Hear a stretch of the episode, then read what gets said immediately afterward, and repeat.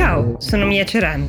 È venerdì 9 luglio 2021 e questo è The Essential, il podcast che ogni giorno seleziona e racconta per voi notizie dall'Italia e dal mondo in 5 minuti.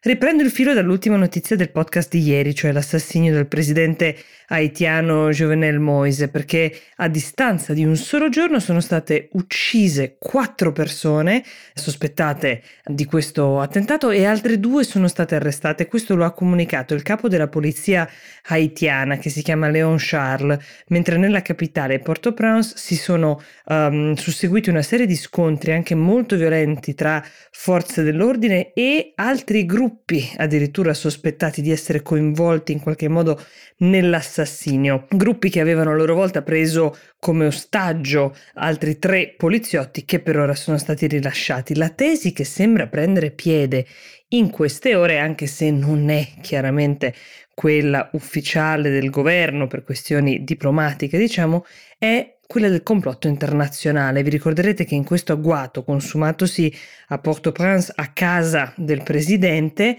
ha visto intanto coinvolta anche sua moglie Martine che lo diciamo è in eh, cura in un ospedale in Florida ma quel che si era uh, capito è che gli aggressori parlavano spagnolo e inglese, che avessero delle armi molto sofisticate, il che fa pensare ad un gruppo organizzato di mercenari stranieri. È uscito anche un video che è stato divulgato dal Miami Herald in cui gli uomini si presentano come agenti della DEA, l'antidroga americana. Il giallo è chiaramente ancora aperto, anzi, a dire il vero, si infittisce ancora. Ricordate quella promessa di Donald Trump che una volta bannato da Twitter e Facebook aveva deciso di farsi la sua piattaforma social Ecco, c'era stato il lancio di quella specie di blog from the desk of Donald Trump che però ha chiuso i battenti poco dopo la nascita. Adesso invece a quanto pare, eh, mentre chiudeva precocemente lo staff eh, di Trump questo blog, confermava che ci sarebbe stato invece un vero e proprio social che sarebbe stato lanciato a breve. Ci siamo. È arrivato Getter, eh, scritto G-E-T-T-R. La regia è di Steve Bannon, che forse ricorderete è un nome che risuona nella destra conservatrice americana, è un comunicatore di grande fama, l'uomo dietro il grande lancio di uh, Trump in politica. Getter è stato lanciato il 4 di luglio, giornata non a caso perché è quella dell'Independence Day americana, questa piattaforma social è destinata agli ultraconservatori, fan di Trump che sognano di vederlo tornare. Per ora la trovate, qualora foste interessati, non si sa mai, uh, in versione beta su Apple e Google Store.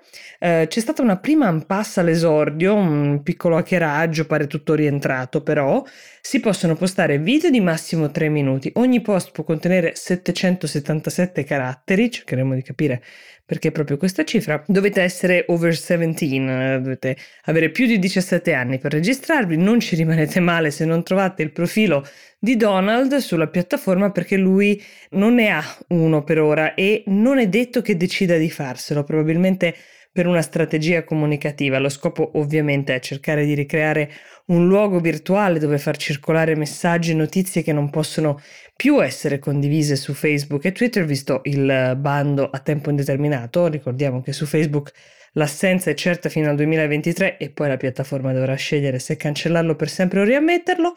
Ma intanto voi capite che il lavoro di comunicazione per le prossime elezioni, qualora quest'uomo volesse tornare sulla scena, deve essere messo in moto.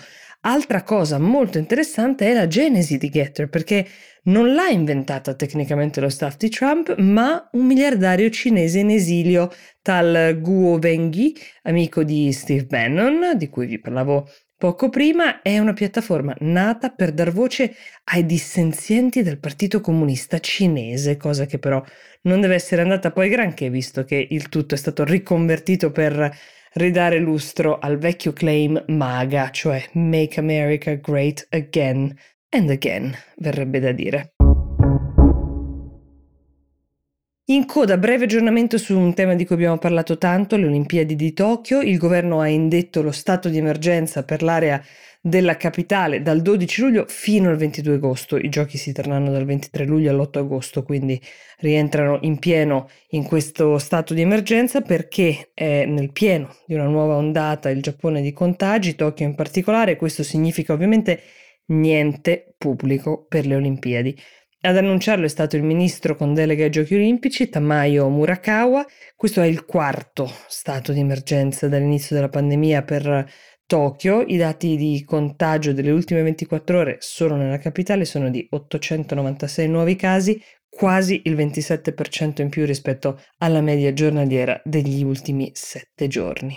E questa era l'ultima notizia di oggi. Io vi do appuntamento domani con la puntata del sabato, quella per la quale ci potete scrivere a essential-willmedia.it. Buona giornata.